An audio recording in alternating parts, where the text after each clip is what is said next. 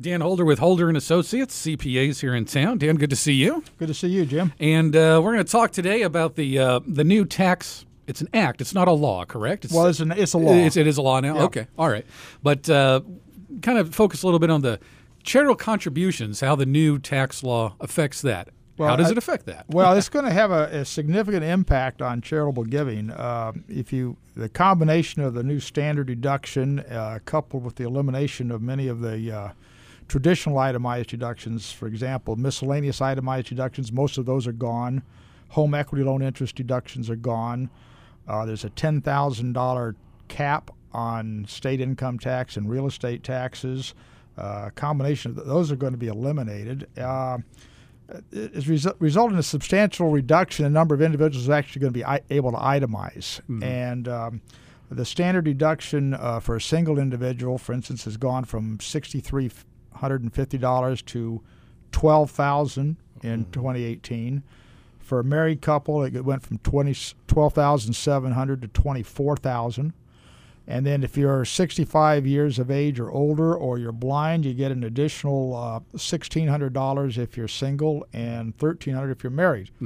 So this means that a, that a single individual who is 65 has a standard deduction of 13,600 and a married couple has a standard deduction of 26,600. So it ta- the threshold for being able to itemize has been risen, has risen considerably uh, as a result of this new tax bill Um, the one of the things that the tax bill did do was it, it increased the amount of uh, that you can contribute to a charity. It was previously uh, limited to 50% of your adjusted gross income.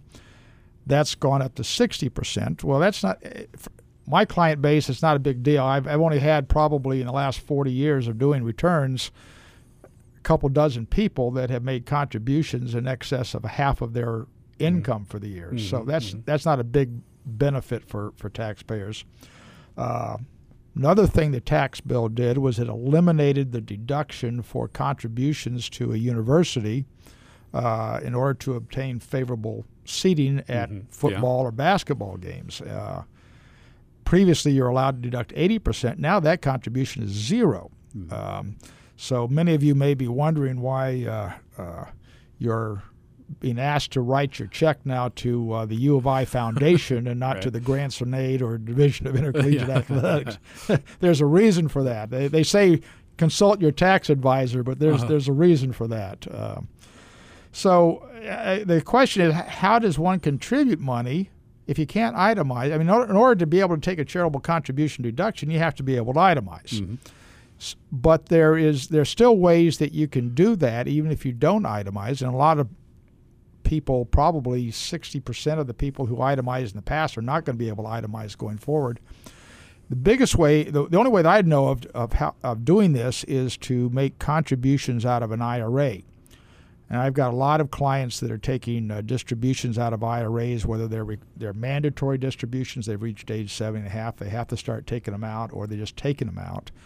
Um, they can designate the amounts coming from the IRA go directly to a charity, and uh, it then is reduces their income.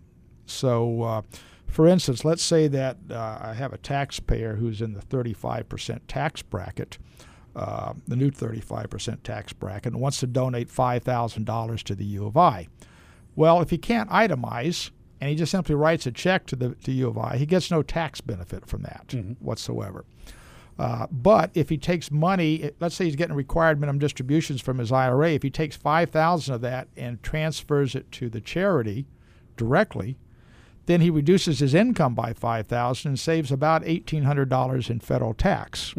So that's that's about the only way that I know that at this time that you can you can transfer you can make contributions and still get a benefit from it, even though you don't itemize. Mm-hmm. Mm-hmm.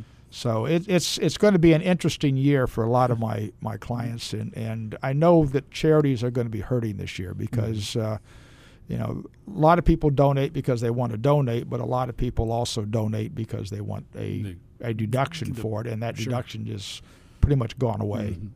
Dan Holder with Holder and Associates today. You know, this is you know one of the aspects of the new tax law.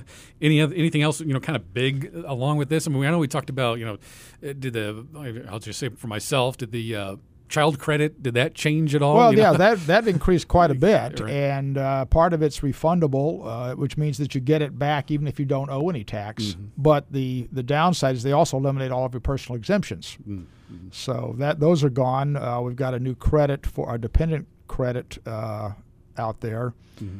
Which uh, for I think it's believe it's five hundred dollars, but that gets phased out if your income's too high. So did your personal exemptions, for that matter. But uh, it's going to be interesting. I, I think on on as a whole, most taxpayers will see a reduction in their in their income tax. I mean, if you are uh, an employee, you certainly have seen a reduction in the withholding, uh, federal and uh, not state withholding. State withholding has gone up, Sure. but uh, federal withholding. But um, uh, so it, it's going to benefit a lot of people, but there there are still some that don't. I have a client that uh, just did their tax return. They got about a hundred and twenty thousand dollars of itemized deductions, and 110 of those are going to go away away. under the new tax bill. So they're going to they're to be using the standard deduction next year instead of itemizing.